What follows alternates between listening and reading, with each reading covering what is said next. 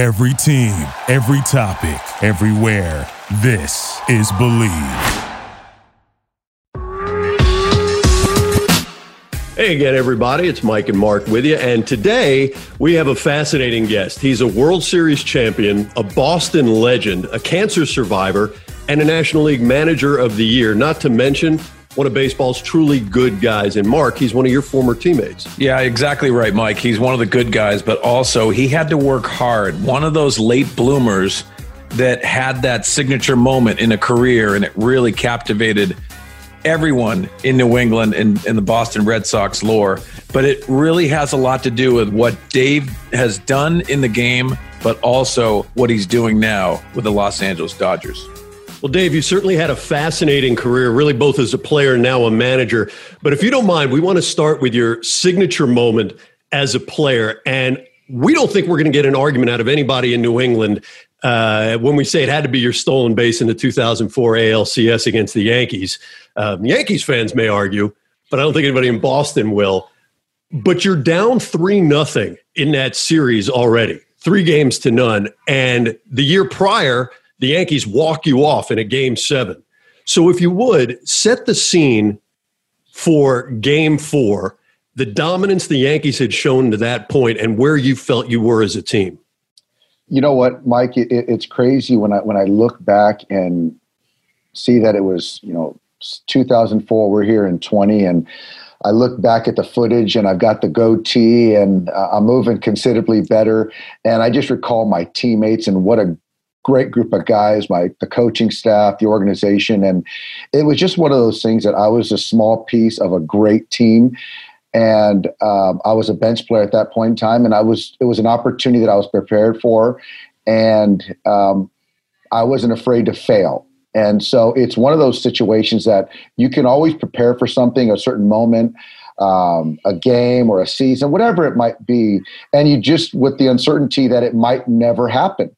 But I think, um, you know, they always say that what is success when preparation meets opportunity. And so it's, I look back at my mentor, Maury Wills, who always uh, kind of put a lot of time into me and saying, hey, DR, you know, you're going to have a chance to steal an important base, and everyone in the ballpark is going to know you're going to steal, and you can't be afraid to take that chance. So it's funny, Mike, as I was walking onto the field or jogging, he was in my ear.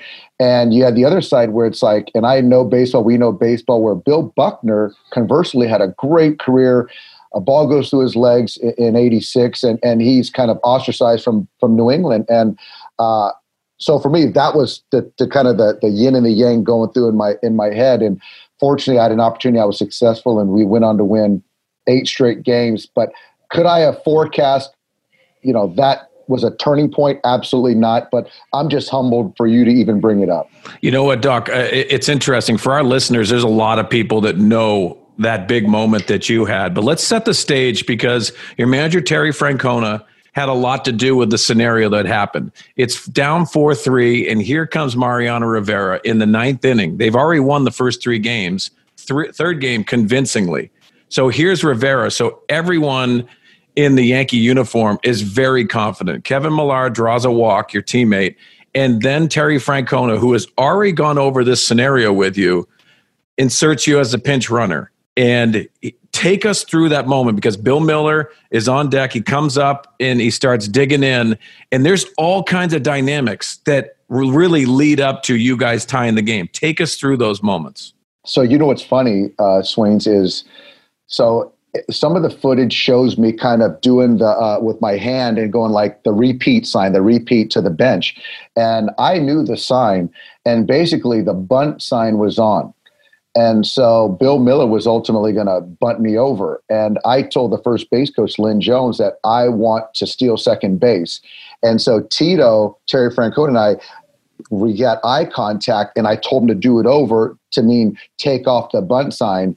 And so he ended up looking at Dale Sveum, our third base coach, takes off the bunt sign to his credit. So for a manager to empower me, the player to kind of do what I do, was pretty impressive. So then at, at that point in time, Lynn Jones whispers in my ear, okay, kid, do what you do. When you think of it, uh, it, it, you did that. And I, You mentioned this earlier, which I think is really important for our listeners to know. Everyone that's watching that game as a fan, as teammates, everybody in the building, they knew you had to take that chance. And it ended up being a backdoor cutter, I remember. And it was a pretty good pitch for Jorge Posada to throw uh, to second base. He pulls it a little bit on the short, shortstop side, and you slide in. Left hand goes in, but you're going as, at full speed here. You go, your body momentum goes over second base, and you hook your left leg and you stay on that base. There's certain details that are just amazing to it. And yes, we know you stole the base, but take us into that base base running story of you sliding in, the the anxiety that you had going in, and then the joy of being safe. take us through there. That's that's that's great. You know what's funny is that I only hit 26 major league homers, so I, I didn't hit many homers. But when I did hit homers, most home run hitters know when you hit it, you get it right. And so as a base stealer, when you get a great jump, you almost have that something inside you says, I got this, regardless of the delivery, the, the throw uh, from the catcher to the, to, to the shortstop or second baseman. And I had such a great jump. But it's interesting is that I didn't realize, number one, how close the play was when I look back. And I do make that joke that hopefully over time, it keeps getting closer and closer. And I hope ultimately Joe West doesn't change his mind and call me out. but you made a good point, though, Swains, because now with replay, I don't know. I didn't look closely enough where Derek kept the tag on. And if I did disconnect from second base at all, where if there were a replay, would I have been deemed out? And I don't know that, but I do know that I did hook my leg, though, certainly you go on the first pitch, and that really determines uh, the managing style of Terry Francona. It's 1 0. Bill Mueller squares to bunt and to try to bunt you over to third base. He takes a strike. And then everyone in the building, including Al Leiter, who was commenting on, on the broadcast, he thought the bunt was going to be on still. And take us through the scenario of what went on with Terry Francona and that scenario with a 1 1 pitch to Bill Mueller. Well, the thing is, is that I love the way that Tito let uh, Billy swing the bat because if you look at the characteristics of Mo, he's a right-handed pitcher who throws a cutter that bores in on the left-handed hitter. So, if you were to bunt where there's a guy on second base, nobody out, Tony Clark could be in, would would have been in. So now, because ideally, when there's a guy on second base, you want to make the third baseman feel that ball to uh, uh, to get that so to get the guy over to third base. So to bunt a ball cutting in on you to third base is very difficult. So now, conversely, to let that ball come in on you, and it's easier to hook that ball to the right side of the infield to get to get me over to ultimately have a chance to drive me in. So Mo left the pitch out over. He shoots it up the middle, and Mo tries to be a hockey goalie and, and block it, but it gets through. But I think that letting the player um, play the game and control the barrel and the bat, I think was the right decision. It played out nicely. Dave, how, how, did you control your emotions in the moment? Because if I remember right, you hadn't played for what, like 10 days uh, prior to that base running appearance, and you're on the grandest of stages. You're talking about playing for a team in an 86 year World Series drought. I can't imagine the pressure, but you lived it. What was that like? I'll tell you, it was, it was, Mariano did me a favor by throwing over three times because yeah, Mike, I, I hadn't played in seven to 10 days. I hadn't been on field. So now you've got it's, it's 30 something degrees in Boston. I don't have a lot of room to run in that dugout. I was on that wood plank going up to the clubhouse that I know Mark remembers. And uh, I was nervous. Um, and so when he threw over the first time, there was emotions that started to dissipate. And then he threw over again, and I was almost out. And then kind of my nerves calmed even more, and then my focus got even more finite. And then the third time, Mike, it was like I had played the entire eight innings prior, and I just said, if you deliver that baseball to the, to home plate, I've got you. So, I, as I look back, if he would have just delivered the ball, I don't think I would have went the first pitch. But after I kind of put him on radar, like it kind of was like my my goose or my Maverick Top Gun on radar, like with Mariano.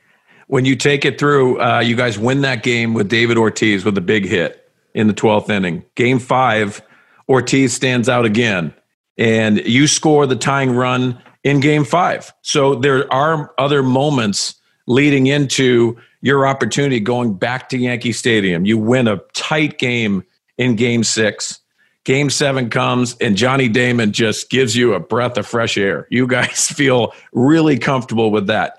You said going on, uh, winning against the Yankees almost solidified what you guys were as a club. You go on with eight straight victories after your stolen base and then you start popping champagne. Tell us what that's like because uh, as a player, you go through those big moments, you take down the Yankees that already won the year previous, and now you're starting to realize that we get to celebrate. Take us through those celebrations if you might. Well, I'll tell you this is I remember in that series, um, Johnny, Mark Bellhorn were having terrible series, and I was basically a team psychologist and pumping them up, telling them, you know, they're getting booed every time they come out there. The the the press is crushing them, the fans. And I was just saying, hey guys, we're going to need you. We trust you. We love you guys. You guys got us here. And I just think with that club, where we were down 4-0 to take it one game at a time to ultimately come back and do something that was unprecedented never been done and i think that when we were popping champagne in yankee stadium after that game seven johnny goes off and then ultimately to win the World Series. It's so cool because when you're talking about a World Series championship, it takes not 25 guys that are on your playoff roster. It literally takes upwards of 50 plus guys. And even in the the postseason and leading up to the to the regular season, there's so many people that played a part. And me, I was there at the deadline. And those guys from David to Pedro to Manny to Johnny, when I got traded over from the Dodgers, they made me feel like one of their own from the beginning, from the outset. So I just felt a part of things. So then when I was popping champagne, I felt like, man, I did as much as Manny, who was the World Series MVP, or David, who was the biggest clutch hitter I've ever played with. At 45 games you played uh, for the Red Sox in the regular season before the, the heroics we've been discussing. And I don't know, David, if you felt the media romanticized it or if it's real. But the portrayal of game four being a turning point, you're living it in the city with this team. Did you feel that seismic momentum shift that people want to write about? Or were you still, look, you're still down three games to one in reality at that point? Did you feel it tangibly real? I, I didn't. I didn't. And I think that we were still looking at game five. And I, and I appreciate Mark bringing up game five because I was fortunate enough to come in and do the same situation and tie the game in game five on a Varitek sack fly. And that situation, there wouldn't have been a game four. They wouldn't have been talking about game four if there wasn't game five, where I came on and Flash Gordon was the pitcher. And uh, he was really slow to the plate, but he kept trying to quicken up and deter me from stealing. And he got behind uh, to Trot Nixon 3 1. And 3 1, I decided to steal second base when he got a little bit bigger and slower to it to the home plate. I took off, and Trot Nixon got a base up the middle, and I went first to third. And if I wouldn't have been stealing right there, I would have been held up at second base. Tek hits a fly ball to left field, scores me, and that was a tying run. So I think that for me, just to play a part in that um, was big. But I think that fans in sports just love moments. And, and one that comes to my mind, and it's another sport, is Dwight Clark's catch at the back of the end zone against the Cowboys. And you know Joe Montana is great, or the Odell Beckham. And and this is for me the baseball, you know, it's the Fisk, it's the Aaron Boone, you know, all these different things.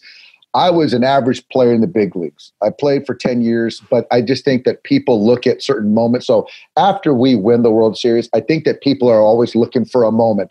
You can say David Ortiz, the homer against Quantrill, or the soft serve winner against uh, Esteban Loaiza, which was a 12 13 at bat. But I think that I got traded at the deadline, this fast guy from LA that really no one knew about. And so for it to get play out like that, that this is the guy we traded for, he got called on the pinch run, he steals his space, that's flipped the script. That's what I kind of so for me it's just very humbling. Doc, it's the Celtics, it's the Patriots, it's the Bruins. The Red Sox win in 2004 behind your heroics. I want to say one word. And I want to get your reaction. Duck boats uh, duck boats, um, something everyone should uh, experience. Um, the duck boats, I never thought I would be. I didn't know what the duck boats were until I got to Boston. I didn't really know the Charles River, and I'm a, I'm a history major, so I did the duck boats on the Charles in like 40 degree rain. But it was the best party I've ever been a part of. Dave, you get traded after the World Series, and I, I, I, is that a high to a low type of feeling? Where were you mentally riding, you know, the duck boats, the parade, all the fanfare, the legend building? Boom, you're traded. I'll tell you this is that I will never forget what Theo Epstein did for me. I was slated. I was going to be third year arbitration. I was going to be back with the Red Sox as a fourth outfielder. And I went to Theo and I said, Theo, I love the Red Sox. Thank you for getting me here. But I'm in the prime of my career. I want to play every day and I want an opportunity to play. And he heard me, he listened. He and Kevin Towers reached a deal. And even KT, God rest his soul, said that I overpaid to get you. Um, but I wanted you to be in San Diego, and Theo made the deal happen instead of being piggish and keeping me in a Red Sox uniform. So for him to allow for me to to go and play, I'm forever grateful uh, for what he did. So for me, leaving Boston after a championship, but then to go back and to come home to San Diego was a thrill of a lifetime. Doc, we're teammates in 2005 when you come over from the Red Sox, and we're all excited because we wanted to hear your recollection of of your big moment. And the season starts, and you're on the disabled list to start the season. But why I say that, and it was the disabled list then, now the injured list why I say that is you get the opportunity to go back to Boston for the ring ceremony. Take us into that moment because that is the crown jewel for a player. It was it was it was interesting because what led up to that, Mark, was I was asked to come back for the for the ring ceremony, and I wasn't. I, I had a hamstring injury to start the season, so I didn't start the season active with with, with our club in San Diego, and I was really hesitant because I felt that I did it last year. I didn't want to disrespect my teammates, the organization. And it was Trevor Hoffman who really encouraged me to go and feeling that our team, my teammates at that point in time, wouldn't be slighted for me to go and acknowledge something with my teammates of the year prior.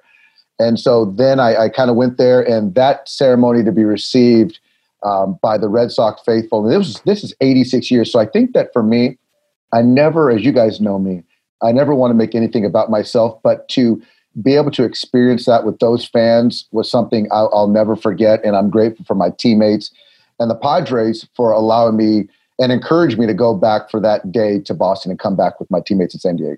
Yeah, I think all of us were grateful for that, but it really takes that leader, the Trevor Hoffmans of the world, to be able to uh, put that stamp of approval on. And and you know, when you came back, it, it, was so great because it, it was about your moment. It was about your team, and you being there was really important. I want to fast forward for our listeners because I think this is important to understand. We were teammates also in San Francisco. And why I say that is we're going back to Boston. This is your first time you're able to go back as a player in a different uniform and why I say that is I want to give it from my perspective, which uh, to me was unbelievable. I'm not in the starting lineup going into Boston, who I grew up in the in this in the city right outside the city of Boston. This was my first time going to Fenway, so I was excited. But your situation trumped that because it's it really has a lot to do with what you did and the impact of that city. And for our listeners to understand, I wasn't in the lineup. Ryan Klesko was in the lineup. I asked Bruce Bochy if I could get a start because I was a role player.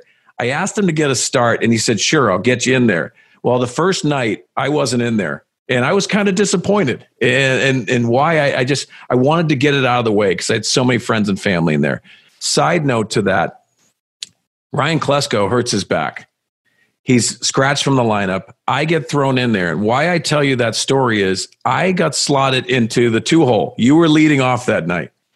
And I want to understand the impact that I got the front row seat when they announced your name and it was the anticipation of everything, the culmination of what impact you had on that Red Sox uniform, the Red Sox nation, all of their fan base, everyone involved. And you walked up there, I had chills in my body, I still do, right now because it was the admiration of everything that you did for so many people there.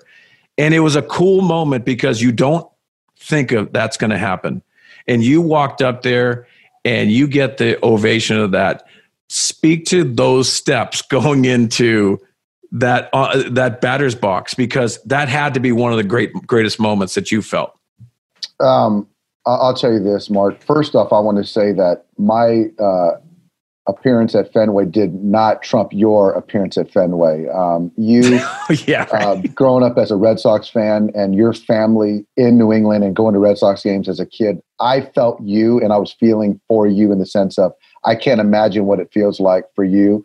Um, but for me personally, I think it's one of those things where you never expect something like to happen or you to be a part of something like that as a player. Um, but it just speaks to what baseball means to all of us. And where we're living in a world right now where there's uncertainty with when we're going to play, if we're going to play, this is why we need baseball because it's generational. You know, these are people that, you know, people that just passed away. That when I heard stories of my, I'm so happy my grandfather, my grandmother got to see the Red Sox win a championship before he passed, he or she passed. And I'm glad my kid was there for me to say, I was there when we won you when we won the World Series in 2004. And so for that appreciation, that come from a place of sincere love and passion and all these memories. So for me at that point in time to be somewhat of a focus and for them to put their gratitude into me, I mean, humble is not even the word. It just doesn't do it justice. Just I'm just so grateful to be a part of it. Now I will say this is that it's funny. After that, I was I everywhere I went, it was the stolen base, stolen base. And I'm like, wait a minute, I played 10 years in the big leagues. yeah. But I think that as you look back and you're getting letters every day for people to, you know, mention it or sign cards, it's more like, you know what? I had a great moment in some people's lives, and I take it as such, as opposed to almost like as an insult to my 10 year career. And that's the way it's intended. But to your point, Mark, I just can't even, and even Barry Bonds, who was our teammate, goes, I've had ovations, but I just really have never seen something like that. And so that, that meant a lot.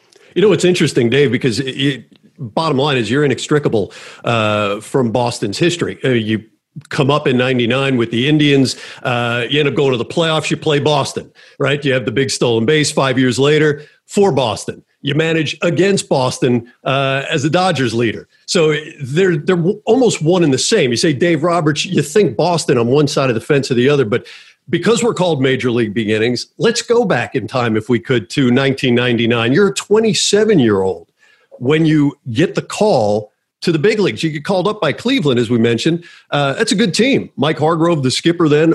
What do you remember about when you got told you were finally going to the big leagues at 27? Who you spoke with first and your emotions at the time?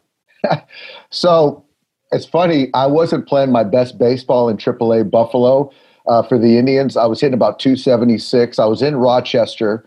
Um, my my girlfriend then, my wife now, Trisha, was with me in the hotel. Uh, I think it was called the Adams Mark Hotel. I think Swings, you probably remember yeah, that one. It I was do. on the throughway there up in up in Boss up in Buffalo. But um, but we were in Rochester, and I got a call from my manager Jeff Datz, and I promise you guys, I thought I was going to get released. I was like, I'm 27 year old years old in AAA, and he's calling me, uh, you know, into his into his room at midnight.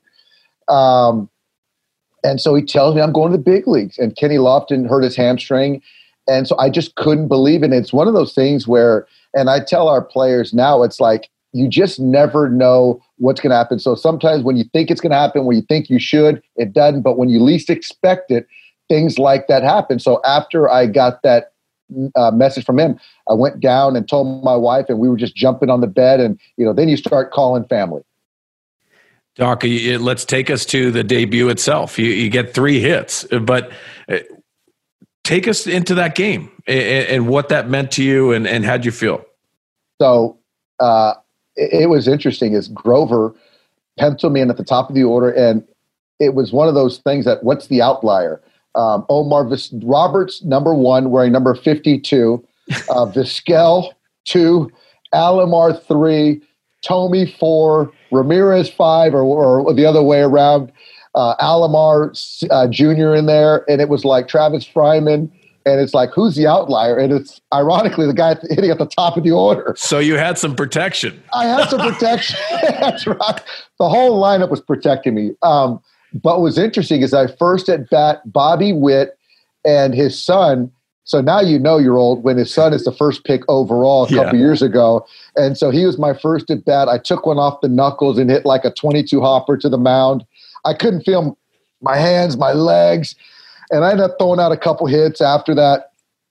Checked the box for stolen base, uh, you know, runs, and and we ended up winning the game. But it was just, you know, nowadays people look at Tropicana Field and they kind of dread going there. But for me, that was that's my favorite ballpark in the big leagues because that's where I made my debut. And that was the night where Wade Boggs got 3,000 hits, where he hit a homer off Chris Haney, came around third base, got on his knees, kissed home plate. Oh, yeah. There were fireworks there. So I remember when the Trop was packed. It was awesome. You know what? Uh, 23 days later, that's when the legend really begins for you, Dave, because that's when you hit your first home run. And I think that's what you're best known for, clearly, uh, in your big league career. August 30th of 99 against the Angels, three run shot. And uh, I can imagine you had talked about this. It, you kind of know when you get one as a stolen base guy or a home run hitter. Take us back into the box uh, and your feelings of that three run shot. So it was Ramon Ortiz, and uh, I owned him. I had two career homers off him. Angel like, killer. I was a I was a Ramon Ortiz killer. So like Barry and guys like that can say, and Thome can say they hit you know 10, 20 homers against a certain player. I owned. I had two career against Ramon Ortiz. Um, but no, I was a, I think it was a two one uh, cement mixer slider that I hit to right center, and uh, I, I, knew I got it. And I was using a friend of mine's bat, Russell Branyan, a teammate, and he was this big home run hitter. And for some reason, I used his bat. I hit a homer. I still have that bat to this day.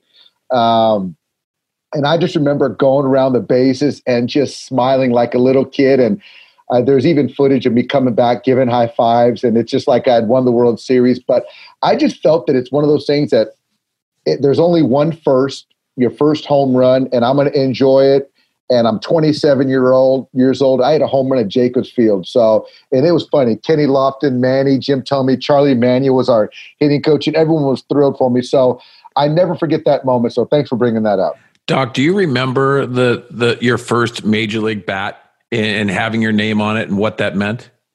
I do. Uh, it was a it was a pro stock bat that I had because when I was in AAA, I wasn't good enough to have a name on my bat, so it was a pro stock. Um, C271, something like a P72.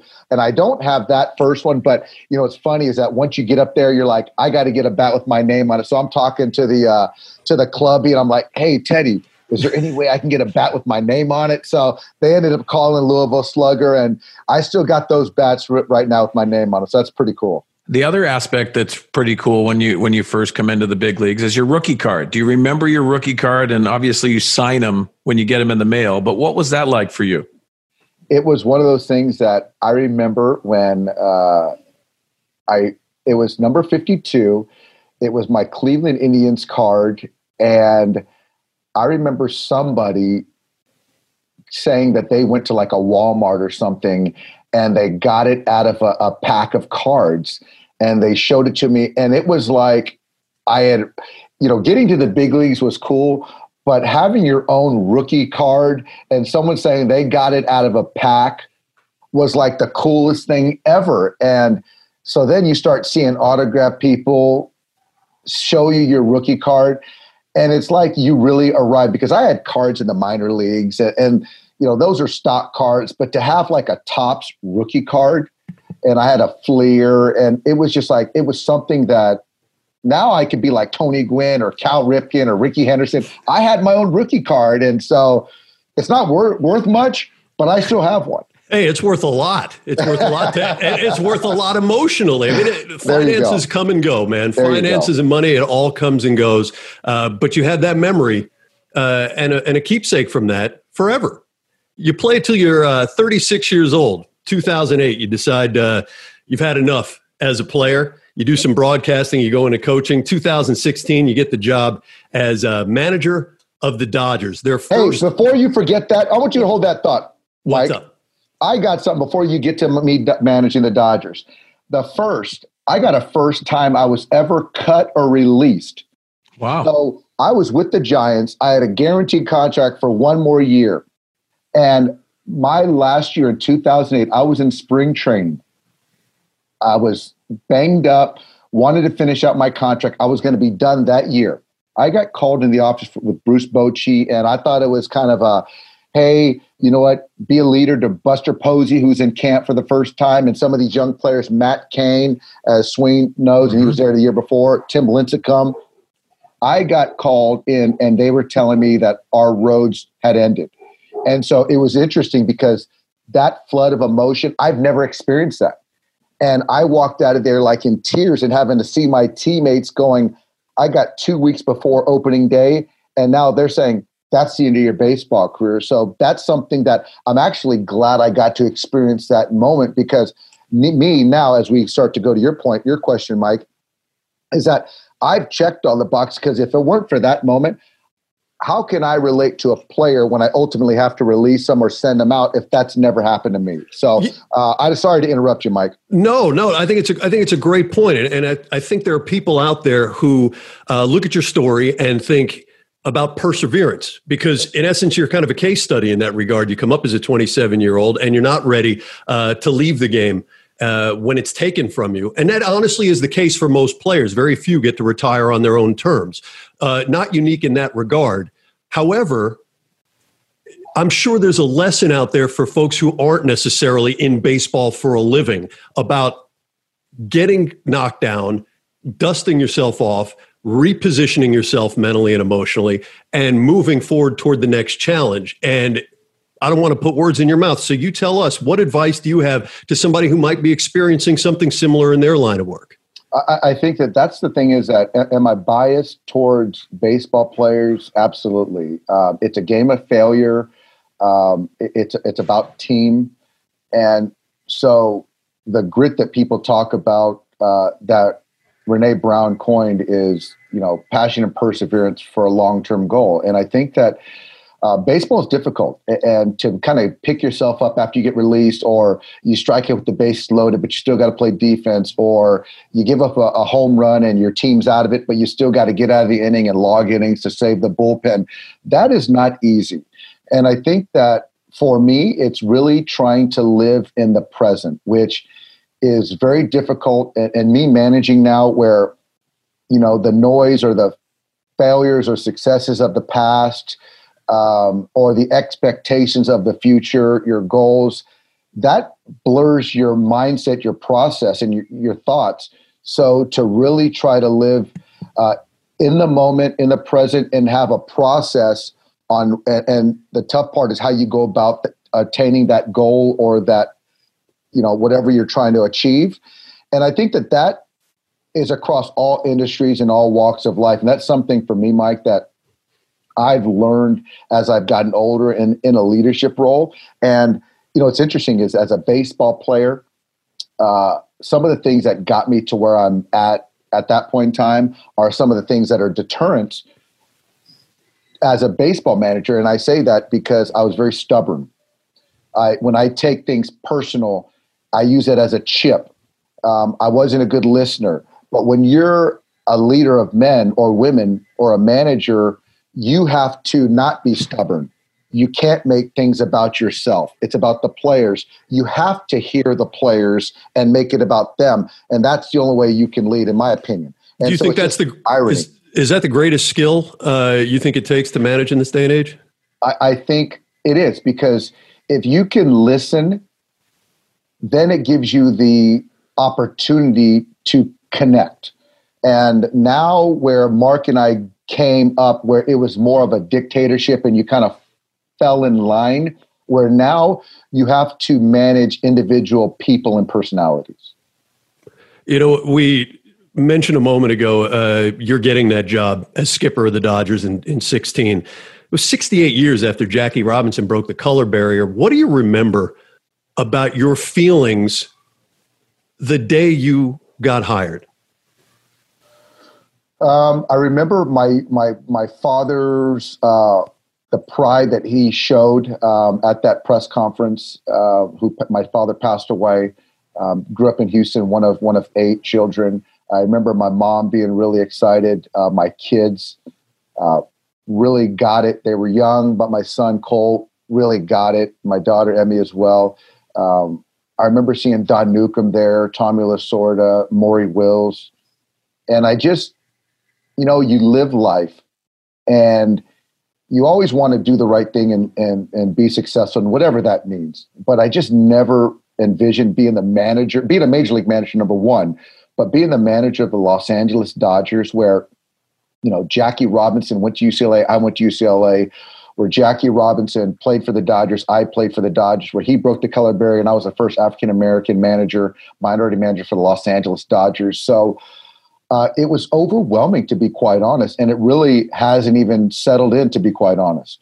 Doc, you, you go through so many emotions, as you already alluded to, but there's also people to thank because they've nurtured you into that opportunity do any names uh, uh, come to mind and, and what did they do leading you into that opportunity as a manager well I, I think you know my parents you know they always really uh, supported me and my sister being ourselves and being proud of who we are they always kind of instilled in us being a leader not a follower uh, my coach coach adams at ucla always told me that dr every major league team needs a player like you that knows how to play the game, that plays hard, that's a good teammate.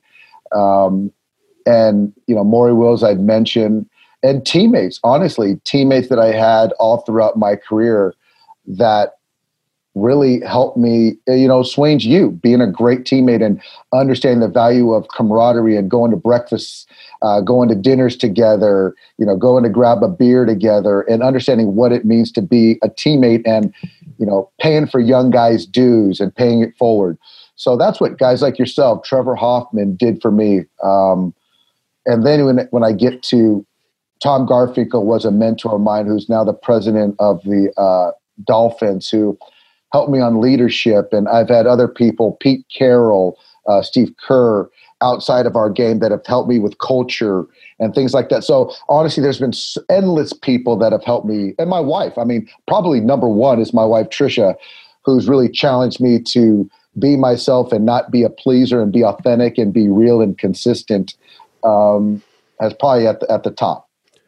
Dave, I've heard from players, yourself, Mark Sweeney, the list goes on and on, that there's typically a moment, whether you're aware of it at the time or not, there's some moment as a player where you realize you belong at the big league level um, and you're no longer trying to figure out if you should be there. Was there a moment like that for you as a manager? Um, that's a good question. Um, you know, obviously, you know, when you go through games, especially in the National League, the game is fast. Um, you're trying to enjoy the moment, but you're trying to stay ahead of it. Um, I'll tell you, that my first year, there were there was a game um, that I got out managed. You know, Boch in San Francisco made a move that I didn't expect he was going to move and make a move, and you know, really good. And it was kind of eye opening to me. Uh, I think that in 16, there was a game in in uh, I think it was game four, maybe game five. I'm not sure what game was against the Cubs where I ended up walking the bases loaded. And I knew that they had Chapman in there. Chapman had already thrown an inning or two, two innings, I think. And I wanted to gamble in a tie game that if we can get Chapman in there again, we'll win the game. And uh, they had Montero left. They had nobody else on the bench. And for me to walk two guys to get to Montero, to get to the pitcher spot, so that they hit so we tried to get Chapman out of the game. That's what it was. So then they hit, hit for Chapman, and they hit Montero, who hadn't played in a week. And Joe Blanton walked the two guys, bases loaded, two outs. And I felt if we could get through that inning, we were going to win that game. And Montero got down 0 2, and he ended up hitting a, a hanging slider for a homer, a grand slam. They won the game. But I just think for me, to be able to put my neck and to believe the process that I felt that if we could walk the base little, get their reliever out of the game, we win the game. And I felt that was the best way. And so it did work out, but I think at that point in time where I felt I could trust a process and not worry about a result, I felt that I finally arrived. Doc, I, mean, success is is gauged so many different ways, and uh, you've had a lot of success as a manager. You guys have gotten to that point where you're close to winning that World Series championship. You have two World Series against the Houston Astros, also the Red Sox. Not going to dive into the the reasons you guys lost. What identifies you, and what's going to take to get over that hump for the Los Angeles Dodgers? And for our listeners, how hard is that? It, it's and I don't know the answer. I, I know that you got to continue to give yourself and your organization an opportunity to get over the hump, and that's to get to the World Series. Um, it, it's a collective effort. There's there's there's you know it's talent. There's playing well at the right time. There's luck. There's so many things that go into winning a championship, and not to take anything away from basketball, but it's not where you can have two superstars and the best team wins baseball, and that's what makes baseball great because you know you can run into a team that's hot and they can win 11 games in October. Um, I'm really proud of the fact that you know my four years uh, being with the Dodgers. I think that we've won more games than any team in all of baseball collectively, and I think that's a success. But I do understand that when you're in the market of the Dodgers and living in Los Angeles, it's about rings. And unfortunately, I got shoes to fill with Magic Johnson and Kobe, and, and so it, it, and that's great, and that's great, and that's what you want, and that's what you play for. Um, but I think that for us to just kind of really continue to try to get better and and give ourselves that opportunity, and I expect us to get over the hump, though. Doc, with all that success, uh, and you go to the World Series comes with benefits. Uh, the following year, you manage your first All Star game. And I want to take us to the second All Star game because I think there's a, a, story that's very particular. And I heard this even from the man that was going through it. Brian Snitker from the Atlanta Braves. He managed four years in Atlanta. And you make a phone call to him. Take us into that dynamic because I think it is an incredible story our listeners need to hear. Well, I, I, think for, for me, I had the opportunity to uh, manage two All Star uh, two All Star games, and and that is I grew up watching the All Star game and you know seeing the home run derby, and to say to be able to write a lineup with all these superstars, it, it just it's mind blowing. But I think for me, I had an opportunity to pick one manager to be my bench coach, and I kind of looked at the National League and. Um, Brian is a guy that I really didn't know very well, but I've heard so many good things about him, and he's a baseball lifer. And in baseball, everyone talks, and everyone kind of knows everyone. Um, it's like the six degrees to Kevin Bacon. You all, and it's not even that with with baseball. It's kind of two degrees, but. I just love the way his team played and how his players spoke about him. And for a guy that's a lifer with baseball and he was a minor league player, manager in the minors for so many years. I wanted him to get to manage, to be a part of a major league staff, manage the All Star game. And and guys, he was almost in tears when I asked him, and that's how grateful he was. And he gave me the biggest hug when we, we saw each other, and he and his wife uh, enjoyed the festivities. So for me, that opportunity I gave him is something that I'll cherish forever. Doc, it, it, when the Atlanta Braves came into San Diego and I was working that game, I went up because I heard that story, and I went up and I wanted to introduce myself. We we you know you know how baseball works. You go on the on the field and you always say hi to everyone, and everyone's really cordial. But I never got to dive in to Brian Snitker, and he told me the story about the team meeting. Could you elaborate on that just a little bit and how you presented it? Well, you know, it's funny is that it, it's when you're addressing superstars uh, in a clubhouse and you're the manager, it's not about winning the game. it's about showing uh, gratitude and appreciation for everyone in that room. And that's my opinion. And I wanted uh, certain guys to speak to, uh, you know, whether it's Scherzer, whether it's Yadi Molina, and also Brian Snitker, whether it, it's people that, you know, have had that opportunity many times over to speak to the people that were experiencing it for the first time and to show that it's not it's a gift. It's not guaranteed. It's not a given. And I just think that living in a world of gratitude is very powerful. And I think that I took Brian uh, back a little bit for him to address a group, but it was very sincere, very heartfelt. And I think, again, for a guy that managed in the minors for so many years and now have an opportunity to address superstars in the game, I think that it was very empowering for him. And it was a message that really resonated with everybody. Dave, you've uh, had a tremendous run, not only as a player, also as a manager, and, and a great friend to a lot of us who've had the good fortune to get to know you along the way. But before we let you go, I'm going to give you three career occurrences, and I'd like for you to rank them in order of uh, significance in your mind. Just making the big leagues at 27 years old and beating the odds, the stolen base in the 2004 ALCS, or being named manager of the Dodgers. One, two, and three in your order of significance. I think um,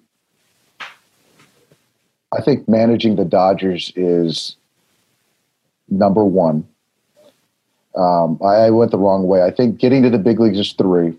I think the stolen base is two, and, and managing the Dodgers is number one. And I say that because uh, getting there, and I think the numbers, the sheer numbers of guys that get to the big leagues. Uh, but uh, granted, that's my story. It's 27 years old. The odds are stacked against me. I, I signed for thousand dollars in the 28th round as a senior, um, and the stolen base. I was a part of a great team. I understand the 86 years. I was a part of a championship team, which was amazing. But I think that the Dodgers, there's only 30 of those jobs.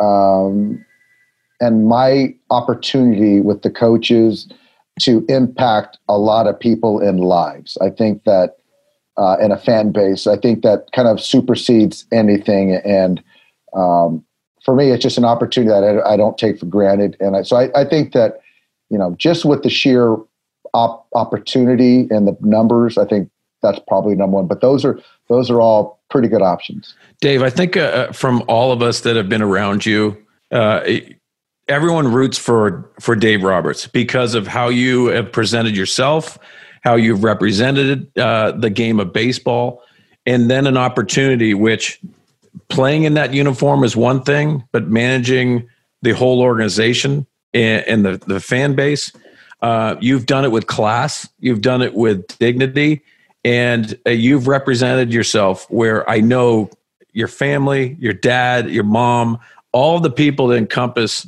the importance of your life have been proud of, including myself, buddy. And, I, am so grateful that you take the time with us.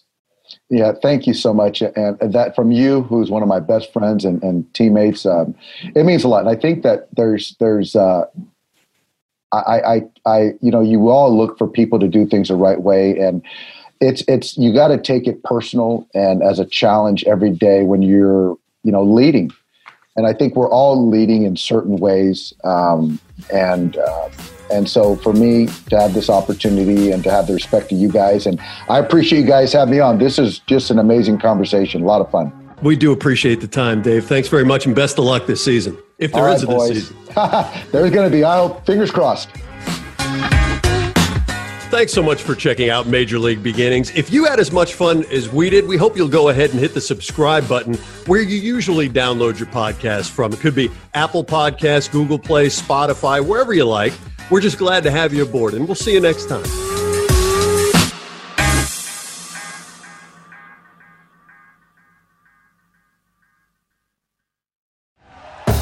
Thank you for listening to Believe. You can show support to your host by subscribing to the show and giving us a five star rating on your preferred platform.